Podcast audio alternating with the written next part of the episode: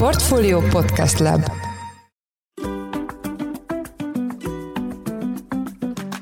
Sziasztok! Ez a Portfolio Business Podcast legújabb adása, ami az Évis Magyarország támogatásával jelenik ma meg. Én Gergely András vagyok, a műsor mai házigazdája. Az adásban szó lesz a Z-generáció mobilitási szokásairól, a céges kárpoliszik változásáról, a különböző flottaépítési modellek előnyeiről és hátrányairól, illetve az autóbérlési piac jelenlegi helyzetéről is. A témával kapcsolatban a mai vendégem Újvári Péter, az Évis Magyarország ügyvezető igazgatója. Szia Péter, üdvözöllek a műsorban. Szervusz András, üdvözlöm a hallgatókat első kérdésem vagy felvetésem, ez egy általános ilyen közvélekedésre vonatkozik, hogy az Z generáció, tehát most meg kijelentettem, hogy a nálunk sajnos a fiatalabbaknak a mobilitási szokásai, az elvárásai, azok abszolút különböznek akár a mieinktől, vagy az előző generációktól, nem biztos, hogy saját autóra vágynak, lehet, hogy mikromobilitási eszközöket választanak inkább. Nem tudom, hogy te ezt mint autókölcsönző vezetőjeként tapasztalsz-e ilyet esetleg ez a forgalmatokon meglátszik-e egyáltalán mi a tapasztalatod ezzel kapcsolatban? Először is visszamennék egy picit a történelemben, hogy a Vasföngönyön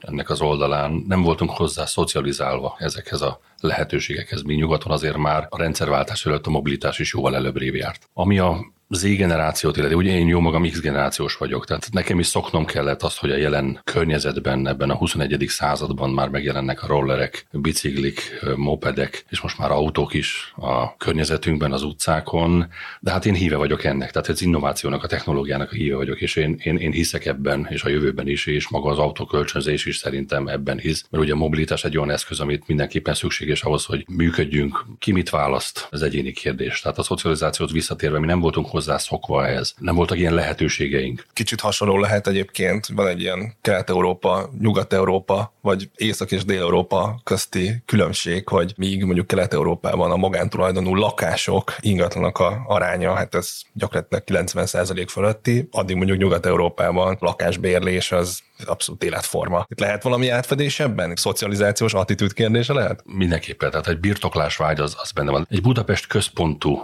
ország vagyunk még mindig. Attól függetlenül, hogy már azért vidéken is már fejlődünk, ipari parkok jönnek létre, és a gazdaság is ott élénkül, de ilyen szempontból még mindig Budapest központú vagyunk. Nem véletlen, hogy ezek a szolgáltatások is itt indulnak el, de ez kivetíthető globálisan is. Tehát nem véletlenül Kaliforniában indulnak el, San Franciscóban is társai, vagy Nyugat-Európában is, Londonban, Párizsban, Berlinben indulnak el ezek a szolgáltatások először, és terjeszkednek talán tovább a kisebb városokba, több-kevesebb sikerrel. Tehát ennek még van jövője, van hova nyújtózkodni, ugyanígy Magyarországon is. Az Évis nem csak autóbérlettel, és nem csak magánszemélyeknek, hanem nyilván vállalatoknak is nyújt bizonyos konstrukciókat. Amikor a magánszemélyeket nézem, akkor talán nekem úgy tűnik, hogy mondjuk az Avis az a carsharing szolgáltatókkal versenyez, illetve nyilván másik kis autóbéretet nyújtó vállalatokkal, de mondjuk ott a profil azért hasonló. Én ezt jól látom? Ez valós versenyhelyzet, vagy egymást inkább kiegészítő szolgáltatásokról beszélhetünk? Hát ha a magánszemély, mint a magánszektort nézzük, akkor igen, lehet szó versenyről, de én nem nevezem ezt inkább versenyre, tehát lehet konkurencia, de egy kiegészítő szolgáltatás. Teljesen más a profilja mind a kettőnek. A magánszektorban az autó kölcsönzés inkább egy olyan alternatív lehetőség, amikor az embernek így is úgy is van már egy birtokolt autója, de projekt jelleghez kiegészítőként funkcionálhat, de ez Magyarország, ez még csak visszavezetem a szocializációhoz, mert Nyugat-Európában vagy Amerikában, ahol ez kiindult az autókölcsönzés maga, ugye a távolságokat kellett figyelembe venni. Repülővel közlekednek a magánemberek is, illetve az üzletemberek is. És a repülőről leszállnak, meg kell, hogy oldják a mobilitásokat így vagy úgy. Az autókölcsönzés volt az, ami elérhető volt, és azt tudták igénybe venni, és ez el is terjedt. Magyarországon ennek nem volt semmilyen történelmi múltja. Ebből kifolyólag ezt nem tudjuk a magánszektorban úgy érvényesíteni, bár szeretnénk nagyon. Jellemzően inkább azt mondom, hogy ha különlegesebb autóra van szükség, tehát mondjuk egy kis buszra, egy társaság elmenne az Alpokba síelni, akkor azt mondja, hogy akkor nem két, három, négy autóval indulnak neki, hanem bérelnek egy buszt, arra egy tetőcsomagtartót, elosztják a költségét, sokkal költséghatékonyabb egy ilyen megoldás. Vagy akár, hogyha egy kis teherautóról van szó, egy kis teherautót bérelnek, mert az arra az adott pillanatra kell, hogy A-ból B-be elvigyenek valamit. Kicsit jobban bontsuk ki ezt a témát lehet. Mi az, ami inkább egy carsharing szolgáltató mellett szól, egy átlagos felhasználó számára, és mi az, ami inkább egy autókölcsönző? Mindkét szolgáltatásnak megvan a ügyfélköre, megvan az előnye és a hátránya. Ami a carsharingnek az előnye, az az autókölcsönzés hátránya, ami a carsharingnek a hátránya, az jellemzően a autókölcsönzésnek az előnye. Itt gondolok arra, hogy míg egy carsharing cégnél egy percre, egy órára igénybe lehet venni egy autót, addig az autókölcsönzésnél ugye 24 órára kell elköteleződni. A carsharingnél a város központban azonnal elérhetők az autók applikáció alapján, tehát a hosszú távú elkötelezettség, amit egy autókölcsönző tud nyújtani, vagy akár szolgáltatásban a kiszállítás lehetősége, vagy a hozonviszem szolgáltatások is maguk, amik hozzá tartozhatnak. Vállalati szegmensben is nyújtotok szolgáltatásokat. A mostani, hát igen nehéz gazdasági környezetben, ahol azért a vállalatoknak minden forintot meg kell nézni, amit kiadnak, vagy ami a kiadási oldalon jelentkezik. Ennyiben tapasztalat, hogy megváltozott volna a vállalati, nagyvállalati ilyen car policy, hogy elgondolkodnak azon, hogy hát lehet, hogy most nem kéne autót vásárolni, vagy leasingelni, hanem nem tudom, inkább bérletben gondolkozni. Tehát mit látsz ezek a bebetonozott szokások, ezek most egy kicsit revideálásra kerülnek? Hát hozta magával a Covid is, ugye, amit az autóiparban is lecsapódott a hiány. Ugye nem érkeztek meg az autók, tehát egy másfél év volt bizonyos gépjármű márkáknál a szállítási határidő, mire ez az autó megérkezett, a cégeknek viszont élniük kellett, a mobilitást biztosítani kellett, flotta kezelő sem érkezett meg az, az autó, amit a cég maga rendelt, az ügyfele rendelt, ezért adekvát volt, hogy mindenképpen egy autó kölcsönzőz nyúljanak, mit tudtuk ezt az egy napi, heti, hónapos, hat hónapos, akár egy éves időszakot is lefedni. Amúgy is a szolgáltatásunk az egy naptól egy évig terjedő időszakra vonatkozik jellemzően. Az nem azt jelenti, hogy egy évnél tovább nem nyújtunk szolgáltatást, de egy éven belül már cseréljük a gépkocsikat például. Utána mi lesz ezekkel az autókkal? Mi ezt értékes should you Míg korábban egy autónak az életciklusa 10-12 év volt. Az életciklust azt azt értem, hogy egy gyár míg legyárt, és utána egy új modellt hoz ki helyette. Ez rövidült 6 évre, rövidült 3 évre, most már akár évenként hoznak ki faceliftekkel vagy újabb típusokat. Na most, hogyha az ember magából indul ki, és ebben a felgyorsult világban, ahogy az autókat is cserélik, ugye a technológia is ugyanúgy jelentkezik, megmutatkozik az autókban. Ha most beülünk egy autóba, négy év múlva az az autó az már lejárt lemez lesz. Valakinek jó, még persze természetesen, mert elgurulából véve négy kerek érdeke van, de valakinek van igénye arra, hogy lekövesse azt az innovációt, amit az autóipar is bele tud tenni ebbe. Éppen ezért mi azt tudjuk felkínálni, hogy leszerződünk ugyanúgy erre négy éves időszakra, ahol van szó, de évente kicseréljük az autót.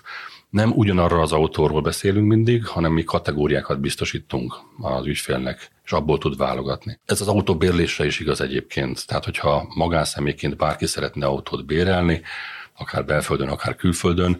Itt mondjuk megvan az előny és a hátrány egy carsharing és egy autókölcsönző között, míg egy carsharingnek mindenképpen a költséghatékonyság az, ami fontos és jó eszköz arra, hogy egy percre, egy órára tudok autót bérelni, és arra az időre kötöm le csak az autót, nem kell elköteleződnem, míg az autókölcsönzőnél kitolható ugye hosszú távú bérlésekre, a rugalmassággal, a rugalmas szerződési feltételekkel akár egy évre, három évre, négy évre, és a kategória színesítése alatt azt értem persze, hogy a, a carsharing cégeknél jellemzően alapvetően egy kisebb autóról beszélünk mindig.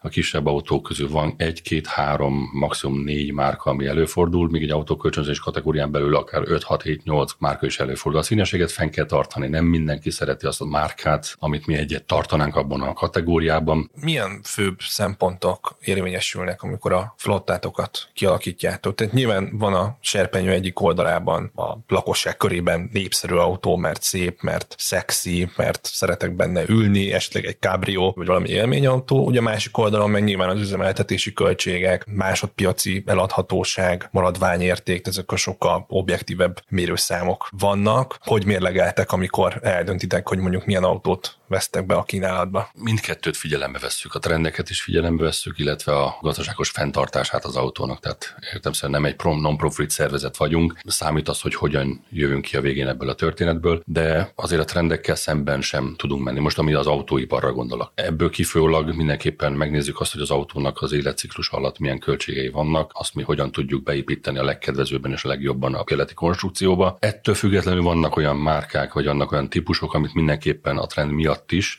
mert az ügyfél igény is elvárja, bele tesszük a flottánkba, tehát megvásároljuk, akár legyen ez egy kabrió, mert kabriónk is van. Nagyon kíváncsi vagyok arra, hogy mondjuk egy olyan világcég, mint ti, az lakossági szempontból mondjuk mennyivel tud többet nyújtani, mint mondjuk egy kis autókölcsönző. Ezt azért kérdezem, volt olyan időszak az életemben, hogy nagyon sokat kellett utaznom, igyekeztem mindig a legolcsóbb autóbérlési megoldást megtalálni, és hát néha pozitív élmény volt, néha viszont kifejezetten negatív élmény volt. Nem minden pont úgy történt, hogy ez előtte le lett egyeztetve, ellenben legalább mondjuk felébe, harmadába kerül, legalábbis annó, mint valamelyik nagy cégnek a szolgáltatása. Mi az, amit tudtok nyújtani világszinten, amiért mondjuk érdemes lehet egy hivatalos autókölcsönzőhöz fordulni? Hát eleve a márkanév az predestinálja azt, hogy standardizálják az autókölcsönzést mindenhol a világon. Tehát mi kölcsönzünk is az évisz is 150 országban van jelen a világon. Tehát standardizálják az autókölcsönzésnek a folyamatát is, így nem érheti akkora meglepetés az ügyfelet, hogyha Budapesten, Los Angelesben vagy éppen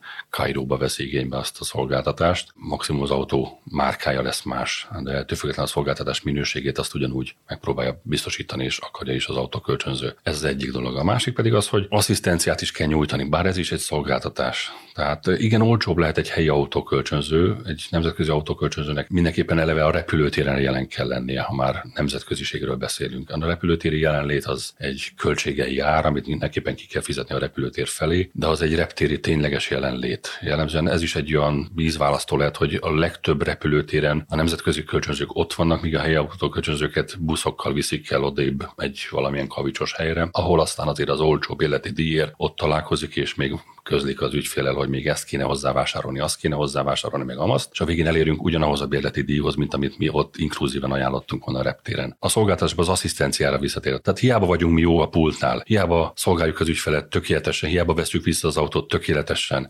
hiába jó az árunk, a teljes csomag, hogyha magával az autóval is történhet bármi. Az autó meghibásodik, vagy pedig az ügyfél, vagy más egy harmadik fél hibájából, de történhet valami. Akkor, ha csak azt veszük, hogy ha valaki elindul innen Magyarországról, és valami dolga van Ausztriában, Németországba elindul, akkor Linz környékén megáll az autó. Egy helyi autókölcsönző nem fogja tudni őt segíteni innen. Nemzetközi hálózatnak ez az előnye, hogy ha valamilyen gond van, akár ilyen kettőkor, akkor az osztrák vagy a német nemzetközi kölcsönző, az ott ki fogja őt segíteni, és egy osztrák vagy egy német autóval fogja pótolni a magyar autót, tehát a mobilitását garantálja, és tovább tud indulni, mert az ügyfél egy szolgáltatást vásárolt, a mobilitási szolgáltatást, és ő neki az az elvárás, hogy eljusson B-be, és tudjon közlekedni. Mi ezt tudjuk biztosítani nemzetközi szinten. Külföldön is sok esetben a Carlosok vagy a Huánok megteszik-e azt a pluszt, amit esetleg elvárnak az ügyfelek. Mennyire jellemző egyébként ez a fajta nemzetköziség? Mondjuk az, hogy Liszt Ferenc repülőtéren valaki beül egy Évis autóba, és mondjuk azt a sipolon rakja le. Ez egy létező modell? Ez abszolút létező. Lehet az, hogy ha többen utaznak, akkor már jobban megéri, de van tehát főleg a nyári szezonban ez nekünk egy hatalmas logisztikát is igényel, hogy az autókat minél hamarabb visszahozzuk és vissza tudjuk állítani a flottánkba és begyűjtsük. Itt ugye különbséget kell tenni, azért meg kell említenem a nemzetközi autókölcsönzéknek a működését, hogy vannak korporét országok, ez alatt azt hívjuk, hogy az adott márkának saját országai vannak, míg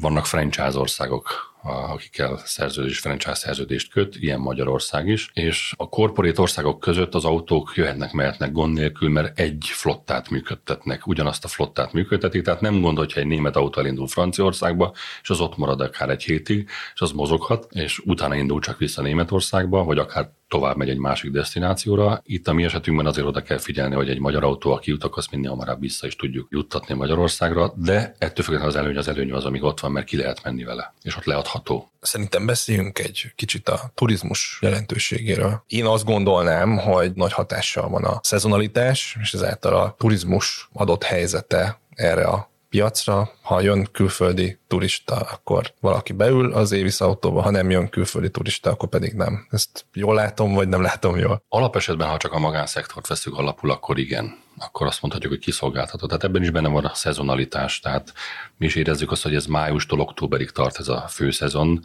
és utána ez csökken. A nemzetközi kölcsönzőnek ugyan megvan az előnye, hogy a hálózatból jönnek foglalások. Tehát aki szeretne télen is, tehát mondjuk ősztől tavaszig Budapestre eh, jönni, vagy akár külföldre menni innen külföldre, ugyanúgy igénybe tudja ezeket a szolgáltatásokat venni, és jönnek is, de ott van a vállalati szegmens is, ami fontos, nagyon fontos az autókölcsönző életében. Mind helyi szinten eh, kötünk szerződéseket vállalati partnerekkel, ugye nekik is szükségük van mobilitásra, ennek is ugye megvannak az előnyei, hogy miért jó nekik egy rövid távú autóbérlés, szemben egy flotta kezeléssel, vagy akár egy carsharinggel, de ott vannak a nemzetközi vállalati szerződéseink, nemzetközi cégekről van szó, ugyanúgy utaznak, projektjeik vannak mindenhol a világban, és nekik, amikor foglalják a repülőjegyet, a szállás mellé automatikusan foglalják az autóbérlés is. Oda nem carsharinget, nem flotta kezelést fognak igénybe venni, hanem oda nekik el kell jutni a hotelbe vagy az adott tárgyalásra. És ezek szezonalitástól függetlenek. Értem szerint járon kevesebbet utaznak az üzleti turizmusban, de azt mondom, szeptembertől májusig ez nagyon is releváns. Tehát jelen pillanatban, most vagyunk novemberben,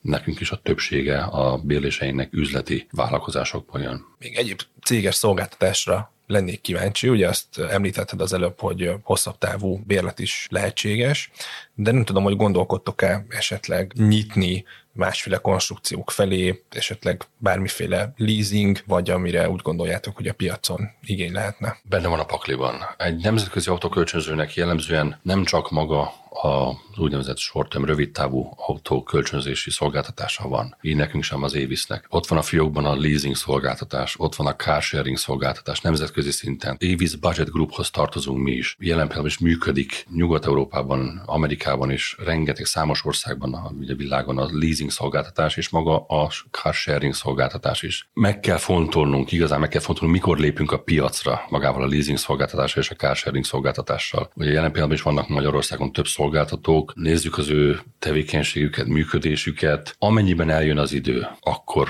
mi is oda tudunk lépni a terepre, és elő tudjuk húzni a fiókból ezt a carsharing szolgáltatást. Nem tudjuk megkerülni az elektromos autók témáját, és persze nem is akarjuk. Értelemszerűen itt egyre nagyobb hype van az egész európai piacon. Egy Tesla modell többek között egyébként a legközkedveltebb autó, mert az eladási példányszámok alapján Európában, azt hiszem, hogy az elmúlt nem tudom, egy évben. Ti mit láttok, mennyire igényelnék a felhasználók az elektromos autót, milyen terveitek vannak, és egyébként milyen adott esetben logisztikai vagy üzemeltetési kihívásokat jelent egy ekkora flottában elektromos autókat is üzemeltetni. Hát azt tudom mondani, hogy az Évisz maga élenjárója volt az elektromos autók bevezetésének és elterjesztésében még, tehát tíz évvel ezelőtt talán egyike voltunk Magyarországon, akik elektromos autót kezdtünk el a flottánkban üzemeltetni és bérbeadni. Ez ment is egy darabig. Ugye, ahogy te is említetted, ez a hype-ot, ez a hype, ez megvolt, ez még mindig megvan, bár kezd lecsengeni. Én felhasználó oldalról tudom ezt neked, vagy hát a hallgatóknak elmondani ilyen tapasztalatunkat, hogy bármennyire hype, azért a felhasználók nem mindig igénylik. Ha igény van rá, akkor nagyon szívesen újra vásárolunk ilyen autókat, és szeretnénk is, de amikor Németországból ideérkezik az üzleti ügyfél, az üzletember, és Debrecenbe szombathelyen van dolga, és leszáll a repülőtéren, neki, mint üzletembernek nincs ideje arra, hogy töltőállomásos applikációkat letöltsön, töltőállomásokon töltsön fél órákat, órákat, neki oda kell érni a tárgyalásra, és vissza akar érni minél hamarabb az anyaországába. Mondom, ezt ügyfél tapasztalatból mondom, nem mi állítjuk így, hanem ez tényleg ez a szokás. Indulunk ki magunkból is egy picikét, tehát hogyha te külföldre utazol egy olyan helyre, ahol még nem igazán ismered, szintén megint azzal kell szembesülni, hogy töltőállomásokat kell keresni, applikációt letölteni, két gyerek van hátul az ülésen, míg az autó töltődik egy órán keresztül nyavajog, türelmetlenek, nem ezzel szeretné tölteni a nyaralását, bizonytalan, hogy el fog-e tudni jutni a Balatonig vagy vissza azzal az autóval, és inkább kér egy dízelautót vagy akár egy benzines autót. De látjuk azt, hogy azért azért egy nagyobb teret tör, tehát nem megkerülhetetlen dolog, és ahogy a kínaiak is jönnek be Magyarországra vagy Európába az elektromos márkákkal, az ügyfeleknél is ez előbb-utóbb el fog jönni, hogy ilyen autókat akarnak, vagy szándékoznak valamilyen ilyen vagy olyan megfontolásból vásárolni. Jellemzően egyébként egy autó akár egy nap, akár egy évben Nálatok mennyit fut? Alapvetően 4-6 hónapot fut egy autó, és utána cseréljük. Egy nemzetközi autókölcsönzőnek ez a standard szabványa, és akkor itt megint visszatérhetünk a helyi autókölcsönző versus nemzetközi autókölcsönzőre. Egy nemzetközi autókölcsönzőnél ez a 4-6 hónap, maximum 12 hónap, még tartják az autót a flottában, és ez egy franchise előírás, hogy ez kilométerhez is kötik franchise szerződés vagy márka válogatja, hogy ez milyen lehet ez a kilométer. Jellemzően egyébként a 60-65 ezer kilométerig mehetnek ezek az autók, utána csere. Most ezt jól számolom, akkor ez havi 10 ezer kilométer? Körülbelül, igen. Havi 10 ezer kilométer, akkor az napi 300. Alapvetően azért számoltam most csak ki fejben, mert ha ránézek ma egy elektromos autó reális hatótávjára, azért ezt a 300-at ezt már szerintem nem kevés elektromos modell tudja. Most már igen. Csak azért mondtam, hogy az, az elmúlt tíz évben, amikor mi ezt próbáltuk, ezt a szolgáltatást lekövetni elektromos autókkal, ez még nem az volt akkor. Az előbb említetted egy fél szóval a kínai márkák ugye európai betörését, illetve hát Magyarországon adott esetben a hírek arról is szólnak, hogy talán még gyártanák is őket. Te mit gondolsz, hogy mekkora a jövője lehet a kínai márkáknak mondjuk egy olyan nagy flottában, akár ilyen nemzetközi méretben is, mint amilyen a tiétek, a bekerülési ára az valószínűleg kedvező, talán csak az üzemeltetési kérdések lehetnek nyitottak? Ez a legfontosabb,